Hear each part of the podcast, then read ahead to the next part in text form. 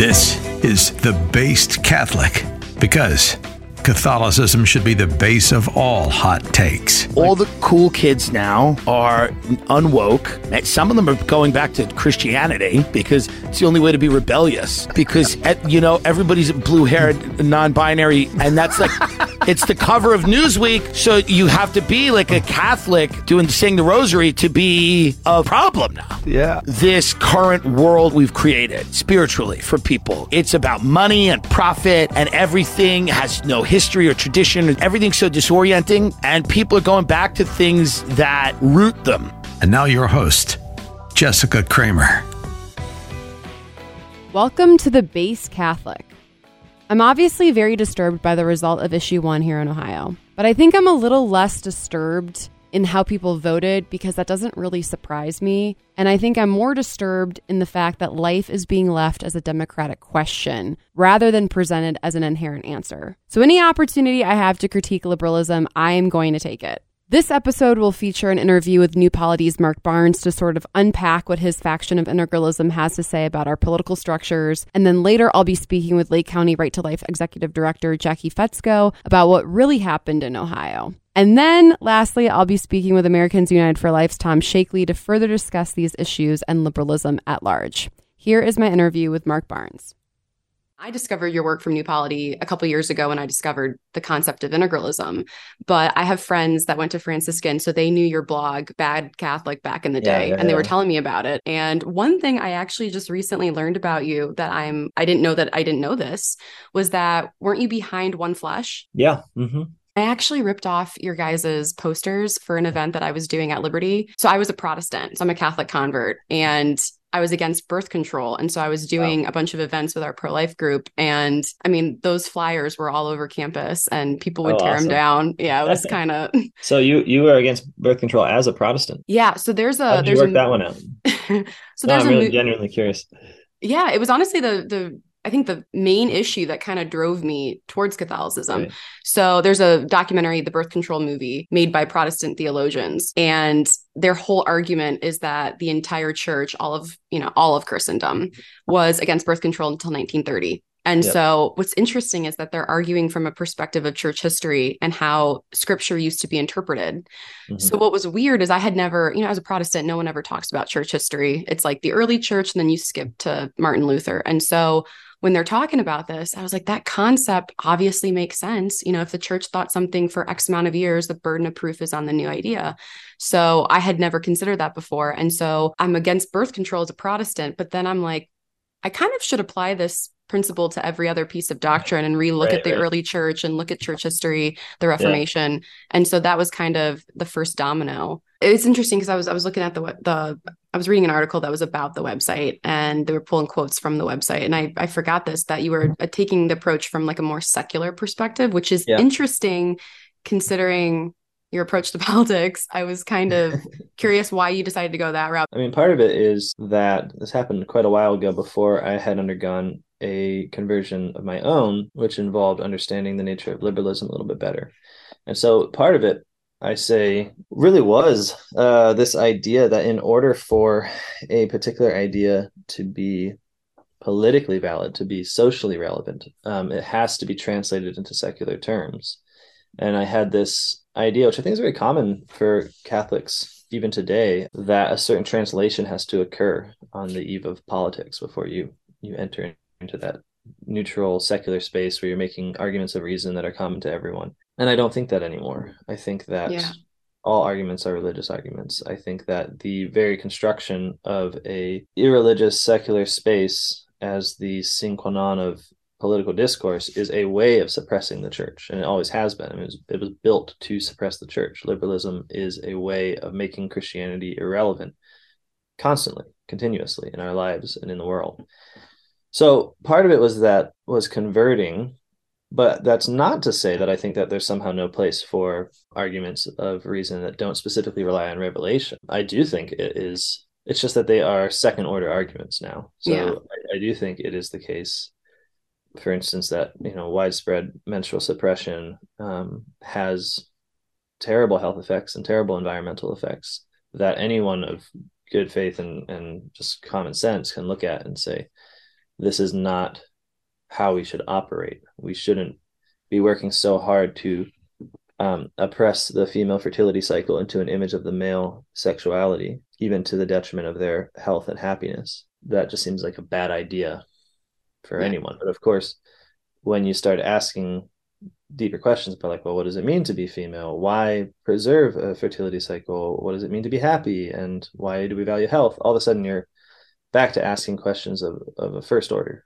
religious questions and so those two shouldn't be seen as distinct or at war the way they are within liberalism where you drop all your religious arguments you drop your biblical arguments you drop your arguments from authority and tradition and you just enter into a kind of uh, appeal to the pragmatic pragmatic reason of another person that I think is false, but I do think that there's a place for these for these arguments against contraception.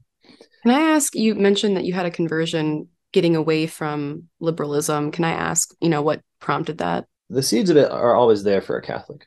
No Catholic who is raised in the faith can be comfortable with the idea that his religion is essentially a private reality that can only move beyond his own personal relationship with God if it um, does so without really mattering to others. So without coercion, without law, without building custom, without building new cities, without essentially evangelizing the world so that the very structures of the world are are sanctified. I mean, you can't grow up on the one hand hearing Vatican II sort of ideas that the laity is called to the sanctification of the temporal order, and at the same time hold that the temporal order is somehow sealed off from the relevance of divine revelation and from the church.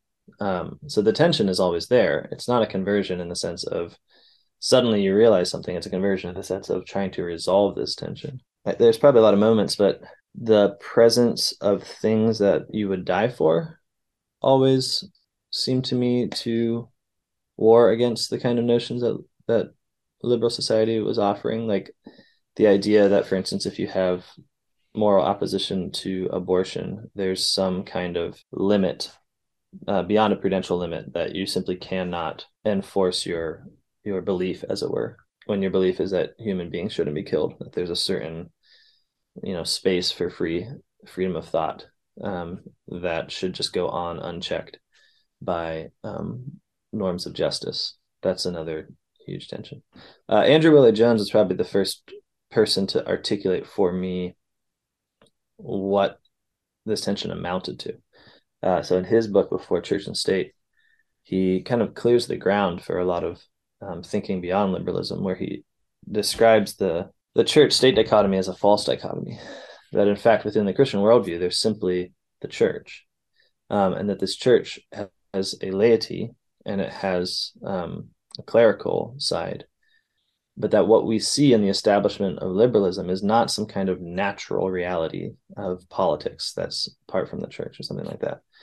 The establishment of of liberalism and all of its ideas is a is a work of the laity. Like the laity did this, and you know he he would refer to it as heresy, sometimes apostasy, depending on what mood he's in. But mm-hmm. the point is that what we are not experiencing is Christianity vis-a-vis a sort of natural world order that we have to get involved in and sanctify. We are experiencing Christianity vis-a-vis a system and a mechanism that Christians built precisely to suppress the reality of Christianity.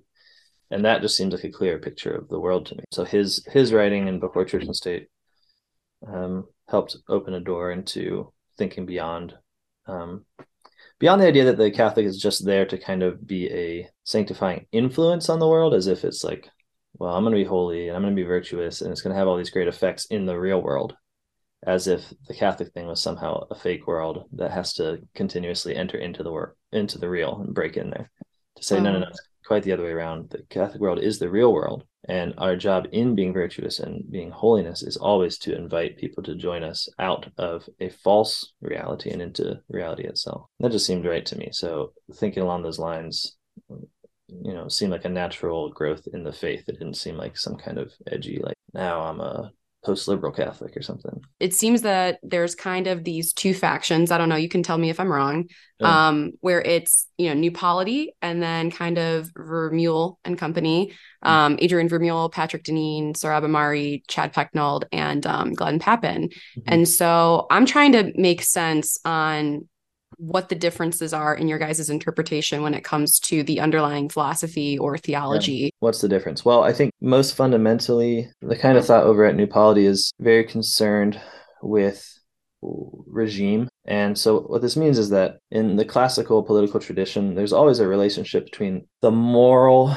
spiritual, character of the people, the subjects, and then the kind of rule which is efficacious for them. So, characters, subjects on the one hand, and then structures on the other that form a single regime. And this is just just basic in the tradition. So, like with a like an oligarchy, for instance, it's not the case that an oligarchy is some kind of constitutional rule by the rich. Like the rich will have these duties and they will, will have these rights. Oligarchy is a form of power that's made efficacious by everyone being greedy. And so the, the presumption is that you can have rule by the rich precisely when you have greedy subjects. But if you have subjects who aren't greedy, you can't have rule by the rich. Power okay. is made efficacious not simply by sheer force, that almost never ne- it never works. Because power always has to convince people to uh, attain its aims right? And that means that there has to be a synchronicity and an understanding between the rule and the, the ruler the ruled and the ruler. And so in the classical political tradition there's all this discussion of regime forms. Our basic understanding is that in order to have a christian form of politics both sides need to be attended to. You need to have a people who are growing in holiness and who are growing in virtue, which is the goal or the end of politics, such that they can receive law and command and rule in freedom and in obedience because they're the ruler and the ruled are pursuing the same end, namely the common good together. That this is an ideal form, but it's also the kind of form that makes virtuous rule efficacious. So, what I mean is, if you have a vicious people, then a virtuous ruler is not efficacious. The trouble that we often have, I think, with the folks you mentioned is that they seem to be describing our current militarized nation state as a natural form of politics rather than as a particular regime that relies for its efficacy on all of us being self interested, alienated subjects. What I mean to say is so to give an example, maybe would be helpful. One of the things that when we look at, for instance, bureaucracy, mm-hmm. we see in bureaucracy something that is structurally effective because everyone in the society there is self-interested and is not acting for the common good, but is acting for their own self-interest. Why? Well, because a bureaucrat doesn't need to obey the kind of policies that he's enacting in the sense of he doesn't need to assent to them reasonably a bureaucrat is mercenary in the sense of he does it for a job, he does it for pay. And part of the rise of modern political states is the rise of bureaucracy, which is to say that the administration of politics is done increasingly through mercenaries, so increasingly through people who do it for pay. And this is basically our state system. And I, I don't think anyone would deny this. I think anyone who speaks about the administrative state, whether it's Vermeule or myself or Andrew, are all going to say, yeah, no, we're all doing it for a salary, obviously. But then the question, that there's two different responses to this. So when we look at this, we tend to say that this is how power is efficacious insofar as you can only motivate people through their self interest, insofar as there's this loss of the view of the common good, insofar as law sort of has to become coercive and distant because people are increasingly vicious and will only do things for things like money and under the threat of coercion. And what that indicates is that the task of Christian laity, who's supposed to sanctify this, can't just stop at, say, putting Catholics in charge of bureaucracies unless by that you somehow mean that Catholics in charge of bureaucracies would in fact destroy the form of bureaucracy as the way that we govern, as the way that we relate between the ruler and the ruled. And so this is why for us we look at a lot of um, structures of Christendom and how and how they're very different. So to give an example, the integrist position would seem to suggest that okay, we have these um, mercenary standing armies right? Where we're all fighting for pay and the army is always ready to go. And that's a basic structure of a militarized society. And so the Christian response in sanctification is not to question the structure itself as a, as the result of a particular regime, but simply to have Catholic generals, as it were, to, you know, make of the institution turn it towards Catholic ends, right? Turn it towards the good. Whereas we would look at the same thing in comparison to Christendom and note that they didn't that within the Christian Empire they didn't have standing armies. So, for mm. instance, when there was the goal of the Crusades, what had to be done is a, a muster. So they had to ask and encourage families and communities to form an army for the sake of its particular end. So this is very distinct from the standing army. In that difference, you see, you know, if, if, you're simply to say that, you know, the standing army is simply a natural form of politics and Catholics just need to lead it, I think what that misses is the idea that there is a form of everything that is itself Catholic, that there isn't simply the Christian extrinsic leadership of a particular structure of modernity, but there's actually Christian structures there are kinds of things that we build when we are holy. There are kinds of institutions that work for people striving to be saints. And then there, on the other side, there are kinds of institutions, there's kinds of forms of governance, of rule, of military power, of finance, which are forms proper to vicious people, to people not trying to be saints. And it seems to us, it's always seemed to us that you cannot simply convert a corrupt Catholic regime taking over of the vicious forms without doing damage to the faith. One of the ways this gets expressed is this idea that Catholics should move to DC and they should take up internships within the kind of vast bureaucratic and judicial regime that, that comprises DC. They should intern, they should clerk and such, right? I'm sure this is your territory, right? But the unspoken secret of DC, and this is supposed to create a kind of uh, you know, by filling these crucial positions, we'll be able to turn the state itself towards its proper good, Jesus Christ, and then reap the fruits through the production of good laws, which you know teach you know citizens to be good. That's basically how I understand. But one of the unspoken secrets of DC is that everyone already is Catholic. I mean, the, the leftists complain about this all the time mm-hmm. that you can't go through this internship sort of world without running into lots of bright-eyed and motivated Catholics who are who are attempting in their own way something just like this and that this has been the case for quite a while. I mean as far as i can tell this is almost identical to like the neoconservative movement. But the problem seems to be that the structures that are built to be efficacious for a vicious people seem to be more likely to produce acquiescence in the catholic than they do for the Catholic to produce some kind of radical change mm. in the system in which he enters. I mean, you think about our Catholic presidents, Kennedy and Biden, right? Yeah. This, and of course, you have Kennedy's very famous promise that he wouldn't really be a Catholic when he's president, right? And Biden exactly. didn't need to promise that because it was already obvious. uh, so it's, it's, I mean, even our Supreme Court justices, right? Mm-hmm. And you have the ability of course, and, and I want to say something for this idea, like there is a way in which, given a wicked regime, given a tyrannical structure, in which what you're presented with, what's given, is bureaucracies, coercive law over any understanding of the common good, the attempt to govern a, a nation without friendship. So, sort of a, um, oh, I guess I was just going to say bureaucratic again.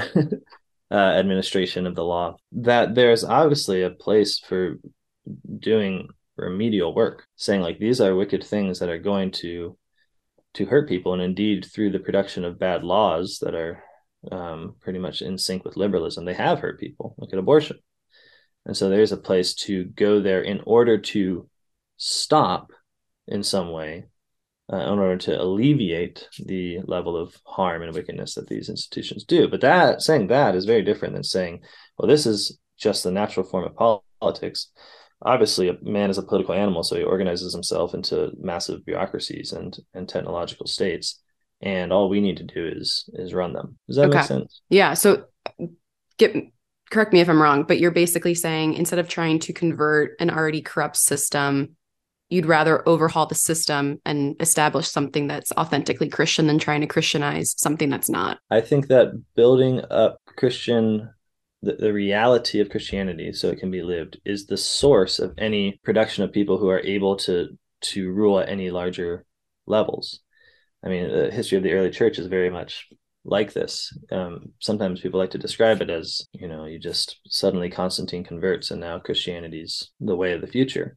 But of course, the only the years prior to Constantine's conversion involved Christians building up real new structures parallel to the Roman Empire to the point that they had a level of sufficiency, a level of friendship between themselves, that they could be powerful that they that there was a regime form available to them namely that virtuous people could be ruled by virtuous rulers. It just doesn't strike me as plausible that when christ came and died for us and told us to sanctify the whole world that what we're supposed to do is somehow only efficacious as long as there's this parallel political structure that we can take over that that has no inherent or intrinsic reference to Christianity, but exists sort of naturally, as it were,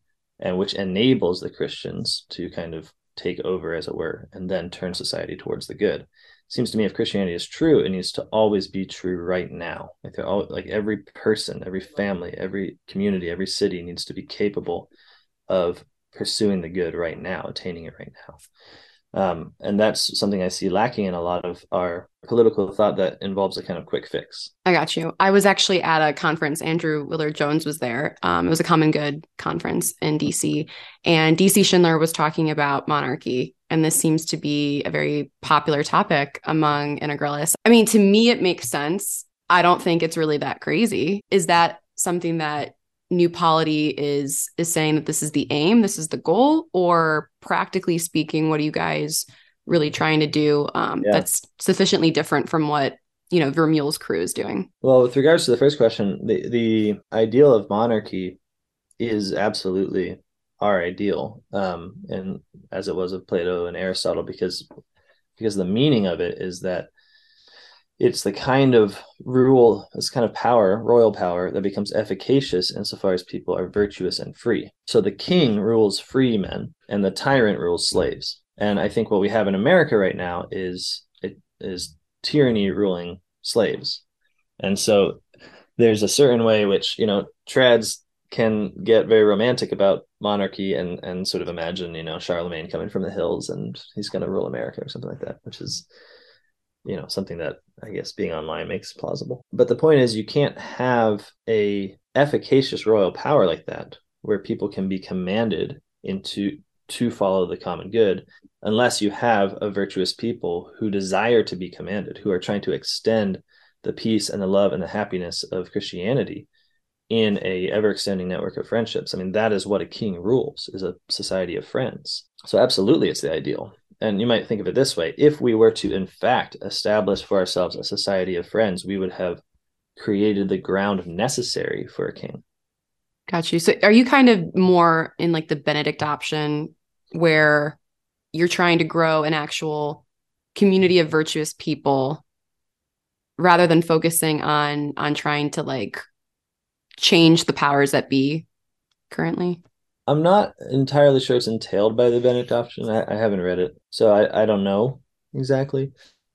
Um, I'd say we are trying to pursue the end of politics at every level that politics is performed, uh, which is virtue. Wherever the institutions are not favorable to the production of virtue in people, then they need to be reformed or overthrown.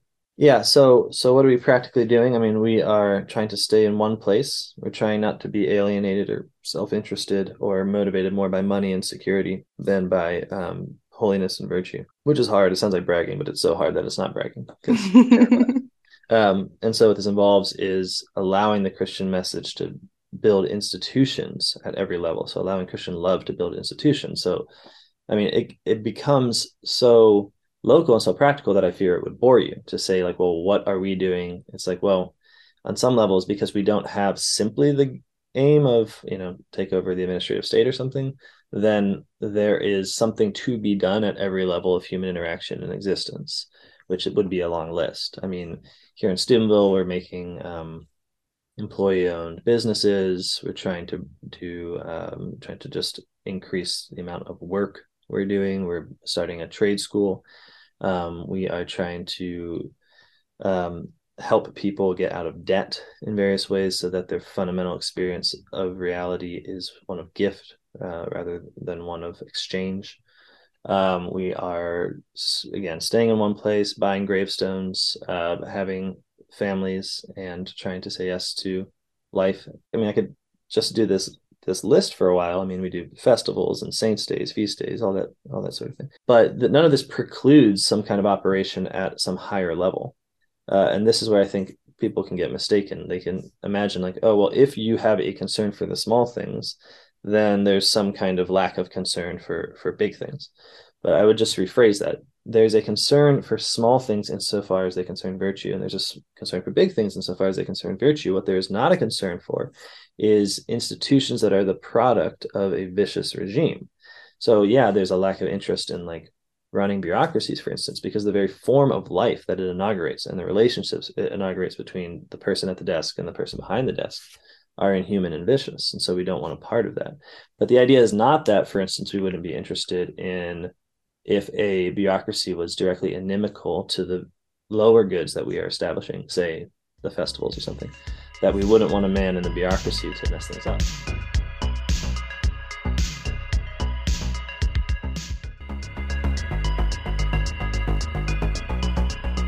All right, so I am here with Jacqui Fetsko, who's the executive director of Lake County Right to Life and also the treasurer of Right to Life Coalition of Ohio and the mother of my two best friends. So I wanted to have you on, Jacqui, because for those of our listeners who maybe are out of state or didn't quite understand the vote that we just had in Ohio for issue one, can you explain what it was? Sure thing. Okay. Issue one was brought uh, actually, they attempted to get issue one on the ballot back in May, um, but that was defeated by um, the Ohio Democrats. So it showed up in August. Um, as a special election, and basically, um, this is a, this issue is a response to special interest groups trying to target states like us, who have who, who makes it very easy to change our constitution. Um, they can come in and easily amend our constitution because um, we are at a 50% plus one person majority in order to change the Constitution. So, this issue also was brought up because of the November ballot initiative that's coming up, which uh, seeks to enshrine abortion as a constitutional right in Ohio for any stage, reason, age, whatever. So, it was um, hope we hoped that we could have um, said yes to issue one. If that had passed, it would have made it very unlikely for the November ballot to pass because it would have required a 60% uh, supermajority from the voters in order for that to pass. So obviously, issue one failed, and in large part because of northern Ohio. And when I was looking at the map, I mean, we look like California. So I wanted to ask you what happened on the ground game. Okay. First off, the opposition had um, their messaging out three weeks prior to our messaging. And you might remember uh, the advertisement where they have the Constitution being cut with a pair of scissors. Um, their messaging was blatant lies that somehow uh, voters were going to lose their rights. Um, it, how the forty percent, you know, it was is going to represent uh, Ohio voters and getting things passed. It was it was such a ludicrous advertisement, but people bought it hook, line, and sinker, and it created a lot of confusion. So, what happened on the ground? Um, number one, we were kind of late to the game. We didn't have our messaging out sooner. We also lacked unity in our messaging because this issue one wasn't just supported by the pro life uh, community. You had your guns rights people, small businesses, um, you had a number of different organizations that were also backing this issue. So the messaging was kind of disunified. Um, you had the pro life angle, you had small business angle, you had the gun rights angle. Um, so we lacked unity in messaging. Um, also, we did not do well with our early voter turnout. The other side did extremely well. And so I may look like California, but there were things with our strategy that kind of went amiss. And I think they won because it was so confusing. I had pro life people coming to me at a festival so confused. They thought voting no was the pro life response. Um, and so their advertising did a really good job in confusing the people that they didn't know what was the right vote. And the way they did their advertising, it presented it in a very, um, shall we say, conservative look in their advertising. You know, they talked about saving the Constitution. Um, and so they they really did a good, good job. They, their messaging is excellent, and even when it's blatant lies. So that's what happened in Ohio. Um, a lot of confusion. I don't think it represents at all where the pro life community is on this issue because really who carried the weight of the work involved with um, issue one was the pro life community, our churches and Christians. Wow. Well, I hope we're fixing this for November. Like, what does this mean for November? What is what is going to be on the ballot, and what do people need to know, and how should they vote? Okay, what's going to be on the ballot is um, they're trying to amend our constitution that would make it a constitutional right in Ohio um, to have abortion at any stage, any age, for any reason, up to birth. It also, would also sex, right? Wasn't it also very vague in terms of terminology when it comes to sex? Oh, the language is deliberately vague. And so they'll tell you, oh, no, no, no, you know, that's not true. But it is true um, because it's open ended. The other thing it's going to do is eliminate uh, parental rights. Um, they won't have a say whether their child gets an abortion. They don't even have to be informed if their child seeks an abortion. Um, and the other thing that is even more disturbing to me, in addition just that you can kill a child for any reason, is that the health standards for our abortion mills will they won't um, have to be around anymore because that would be considered restrictive. So it's it's really it's the most radical piece I've seen and for it to be introduced into a, a, the state of Ohio. Yeah, does that not shock you? It it doesn't shock me because of the way we can amend our constitution. That's why they're here. Mm. The states that they've targeted are the easy ones. Easy, yeah. yeah. If we had a sixty percent um, supermajority needed to amend our constitution, they wouldn't be here. They wouldn't have even tried. But they know they can win if our people don't turn out and vote. So the emphasis for this coming November, and we're going to start as soon as possible, is getting out the vote. Our people are not voting. Um, I was just on a call yesterday, and a, a, major urban right to life organization was going through their donor list, and they were find, they were seeing and comparing it to registered voters, and some of their own donors weren't even registered to vote. Oh. So this is a real problem: is getting people out to vote. And at our last major general election in Ohio, you had a 47% voter turnout of registered voters. Wow. So that's the problem. Um, we really need to get people out and vote. So, do we feel more unified for November? Oh, absolutely. We have such a good base right now because this special election turned out over 3 million people, and that's really unusual. And about 1.5 million people voted in favor of issue one. So we have that to start with. They, we have been educating um, since uh, May about the November ballot initiative. And when the issue one came to play, we also educated uh, people about that. So we have a much more informed base right now. So what we're really targeting is getting people to vote. That is going to be a prime uh, strategic maneuver, and we're going to be starting that soon. That means going door to door. Susan B. Anthony has been doing that for us, and they've reached over 100,000 households already. And we still have until, you know, November. So that's key. Our primary strategy is prayer fasting. Lake County Right to Life and Cleveland Prays for Life um, have reached out to all of the 40 Days for Life campaign captains in Ohio and for this upcoming campaign in the fall, we are amping up the prayer and fasting for the defeat of the initiative. So we are asking all participants to pray the rosary every day during the 40 Days for Life campaign and sacrifice a meal a day. And if you're not Catholic, we're asking people to spend 20 minutes a day in prayer for the defeat of the initiative. We got this idea from, have you heard of the Battle of Lepanto? Yes back in the 1500s when um, the Pope, I forget, it was a Pope, Pope Pius, I forget the number, but he called on the people to pray. They were, they were, this country was going to be invaded by various uh, empires, and the Pope called on their people to pray the Rosary, and it was miraculously defeated. They just, it, they won, and it was, you know, by human standards, it, that was impossible. So that's what we're banking on because I think this battle is even more important. It's the battle of babies. And um, what happens in Ohio, if this November ballot initiative passes in Ohio, we're doomed as a nation.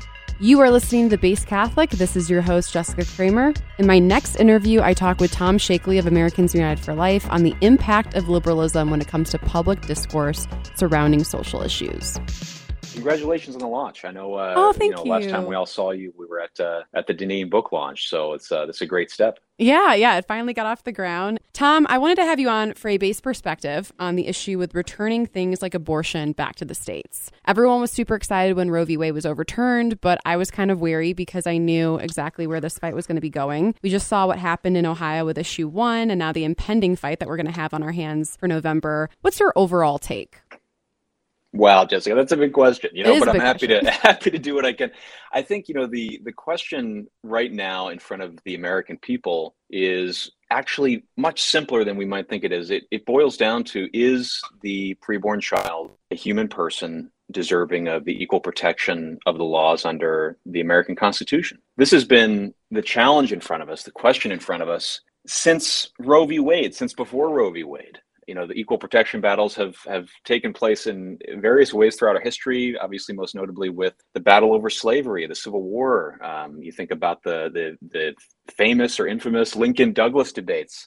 Uh, really boiled down to what sort of constitution what sort of people we are and will be. And that that same issue that same challenge is before us today in figuring out whether we're going to recognize the humanity of the preborn child or whether we're going to to denigrate that that child. Um, so yeah it's it's it is a big question. I think you're right to, to phrase the question the way you did uh, and there's a lot of a lot of aspects we can get into.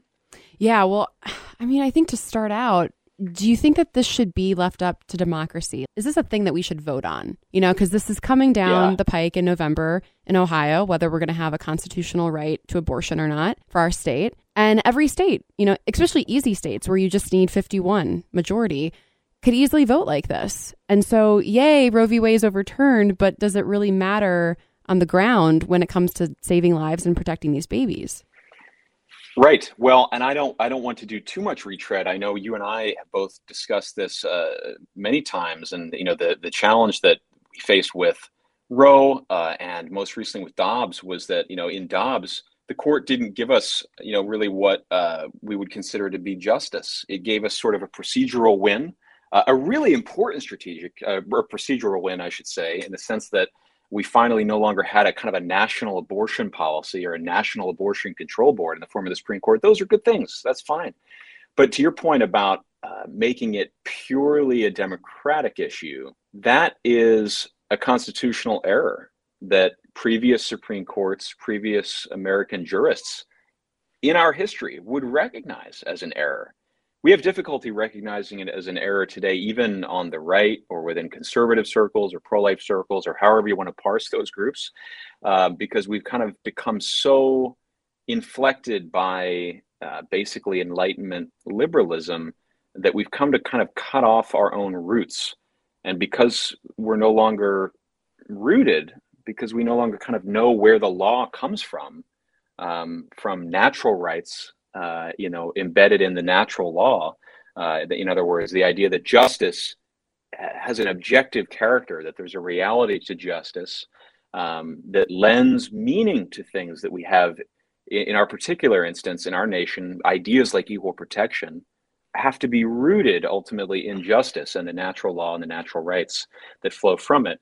Uh, many on the right today have forgotten that entirely and have more or less depending on the person or the organization, have more or less come to basically agree with Enlightenment and liberal propositions that uh, even constitutional law can bracket those objective realities, that even constitutional law can leave something like the question of who gets to live and who gets to die up to voters, yeah. up to majoritarian factions in states and there are certain things that that don't get a vote you know human rights don't get a vote yeah i agree i mean i was just thinking about it you know even looking at the news i'm like there's just so many things that people would be so afraid to say i don't even know if they believe it But even if they did, they would be so afraid yeah, to say right. it. I mean, I was just looking this week. I mean, whether it's Congresswoman Nancy Mace that's lecturing those of us on the right that we need to mm, make yes. contraception more accessible for women if we're going to take away their backup contraception,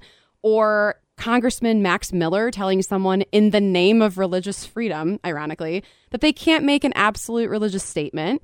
And instead, you're going to have someone like a Congresswoman Ilhan Omar, of all people, defend the Christian on Twitter.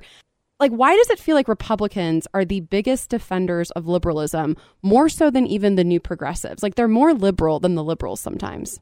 Well, you know, we we kind of alluded to. I spoke about the Lincoln Douglas debate a moment ago, and you know, we're talking about these human rights battles, and I, I think again, too, something right from those Lincoln Douglas debates. Uh, Lincoln famously talked about the importance of public sentiment. You know, he said the public sentiment is everything, and you know, with it, nothing can fail, and without it, nothing can succeed. Uh, many people remember that line, uh, and many people on the right today, I think, as you're kind of pointing out, are in some sense captured by public sentiment. You know, they think of the people in DC or elsewhere who only act with their finger to the wind or only act if they've read their recent poll, or people who are pro life and think we can only propose pro life laws, incremental steps, if we have the polling data, you know, if the people are ready. Now, of course, they ignore that when seven men on the US Supreme Court in 1973 handed down Roe, they didn't have their finger to the wind. They didn't ask, is the public ready to accept abortion? They just did it. And if you took a poll the day before or after Roe v. Wade was handed down, an overwhelming supermajority of Americans would have said this is an unjust law. Um, but you know, one of the things that is not as well remembered about uh, what Lincoln had to say about public sentiment or in those Lincoln Douglas debates was was his critique of Douglas. You know, he he basically viewed Douglas, who was promoting the idea of popular popular sovereignty, right, on slavery. He said basically, let the people decide, more or less, make it a state issue, right? Uh, and and Lincoln is critiquing Douglas there because you know he said, and, and I'm kind of paraphrasing, but Lincoln's critique of Douglas boiled down to Douglas is promoting an indifference to something that has an objective moral character, Mm. this issue of slavery. And by promoting an indifference to it, by suggesting that the law should be indifferent to it, that's naturally going to shape the culture and it's going to shape Yep. public sentiment to accept it and endorse it. Right. And so even this this this frame that you're pointing out that many on the right adopt of well let's let's just be reasonable quote unquote let's be likable quote unquote let's not get into the hard issues uh, that in itself is is just what Lincoln's pointing out that Douglas was doing. It's in fact just an indifference to the objective character, the objective question at the heart of our politics. Yeah, and I mean it's so funny because liberalism is is this illusion that we have a neutral public space. But there was recently a story that came out about the Catholic couple in Massachusetts that are being denied being foster parents because they don't hold the right opinion on homosexuality according to the state religion. Like why do why do we pretend that there's no state religion? I appreciate I, I appreciate uh, that, that you have a show where you can just openly point that out that there's a state religion. Yes, because we used to have those, of course, right at the, at the founding of the United States. Uh, you know, the states actually did have uh, official religions. The national government didn't, but the states did. Uh, and and yeah, we've never really escaped that, have we? And I think uh, that that's something that is so crucial for us uh, across the human rights spectrum to keep in mind, uh, which is that uh, many people have come to accept a kind of a menagerie or cornucopia of ideas about human persons that are totally conflicting, totally at odds. Uh, and they do it under the idea that, uh, well, you know, they say America, you know, this is just a pluralistic nation. You know, there's just so many people of so many different backgrounds and beliefs. So all the law can do is kind of play referee. Uh, but what Yeah. they forget in thinking that way is that, you know, the ref is operating by a rule book Yeah. uh, you know, whether it's the NFL or whatever, right? And it's like so so the referee still has to follow uh, certain doctrines and dogmas, as it were. And the whole question of law and politics is, well, what are those going to be? They're not going to be just generic uh, procedural things. They're going to get down as well to substantive things. Uh, you know, the ref cares as much about how the ball is passed, in what way, and to whom, uh, as they do about how that how equitable th- there is for the team to play. You know, making both sides, uh, making sure both sides have time with the ball, making sure that uh, that that offense and defense are are are playing within boundary lines that allow for uh, an, an end that both sides will see as just. and that's just what the problem with our politics is today is we forget that there's a ref, we forget that they're operating from a rule book, and we forget that the goal isn't interminable fighting. It isn't ultimately the domination of, of one side uh, over another uh, or the subjugation of, of one side, but ultimately it's political comity. Uh, it's it's a true political community where there is there is a degree of pluralism, but it's pluralism under uh, a true reality, which is you know uh, recognizing that the Constitution protects all persons, for instance, that the Constitution can't bracket natural rights, uh, that votes can't deny certain natural rights, uh, and that in that in that objective way of doing politics, of living together, well, that's where we have our true liberty. That's where the libertarians so often get it wrong, right? They forget that that you can't, you know, that liberty isn't simply license, uh, but that liberty is ultimately the freedom for excellence. Uh, and if we have lost touch with what excellence uh, consists of, we're in a hopeless place. Well, you just spoke about reality. I mean, I was thinking about it's like a platitude that every presidential candidate will mention while they're campaigning. You know, the greatest thing about this country is that we can disagree and, you know, we're still Americans. But I'm like, we don't even essentially fundamentally agree on anything. Like, not even reality, not what is a man, what is a woman, when does life begin? Like, these fundamentals right. that you would require for society to operate under, they're just lost. And so I don't really know how you can unify a country that doesn't even agree on objective truth or reality. One of the presidential candidates recently, Vivek Ram- Ramaswamy, I can't even say his last name. That's right. Yeah. Is that it? Okay. Um, That's it. Got it. he said that he doesn't have a negative view of same sex couples. Now, it's one thing to say that you don't have a negative feeling towards the person in that relationship, but I think the issue is to condone that relationship, that's an entirely other thing. That's actually the very thing that gives way to what we're seeing now with the gender ideology. How do people not see that connection? Because I think gay marriage has become just so accepted in culture that Americans are never going to go backwards on that. But they don't see the connection between that and abortion and contraception and now what we're seeing with the gender ideology. And and there's also this just assumption that adults can make decisions, they can act and dress and behave in ways in which they want but that it's not okay for children. I, I just see all these arguments being made, and I'm like, we're constantly trying to say people can do whatever they want, but they can't do this. And I just I don't think that that's going to hold up for very long because I think people see the flaw in that argument.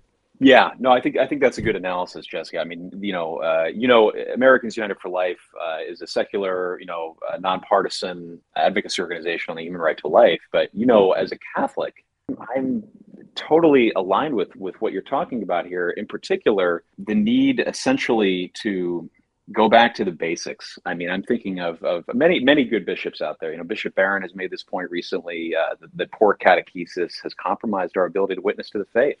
Uh, you know, Archbishop Cordileone in, in San Francisco has said basically the same thing recently in recent weeks. I really appreciate these comments because I just find them to be so true. I mean, I think of the the, the formation or lack thereof that I grew up with uh, in the Archdiocese of Philadelphia as a kid, going to Catholic schools, uh, and you know what I came out with uh, in terms of my knowledge of the faith was so thin, so thin, and yeah. and you know, in that way, I realized how how Catholic schools are a whole nother topic.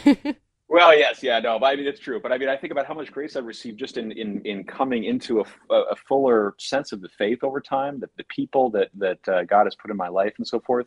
And you know, I realize, uh, you know, I, I, am a sinner, man. Right? Like I need I need the confessional, uh, mm-hmm. I need the sacraments, I need mass, and without these things, I can't make sense of what's going on in the public square. I can't make sense of it.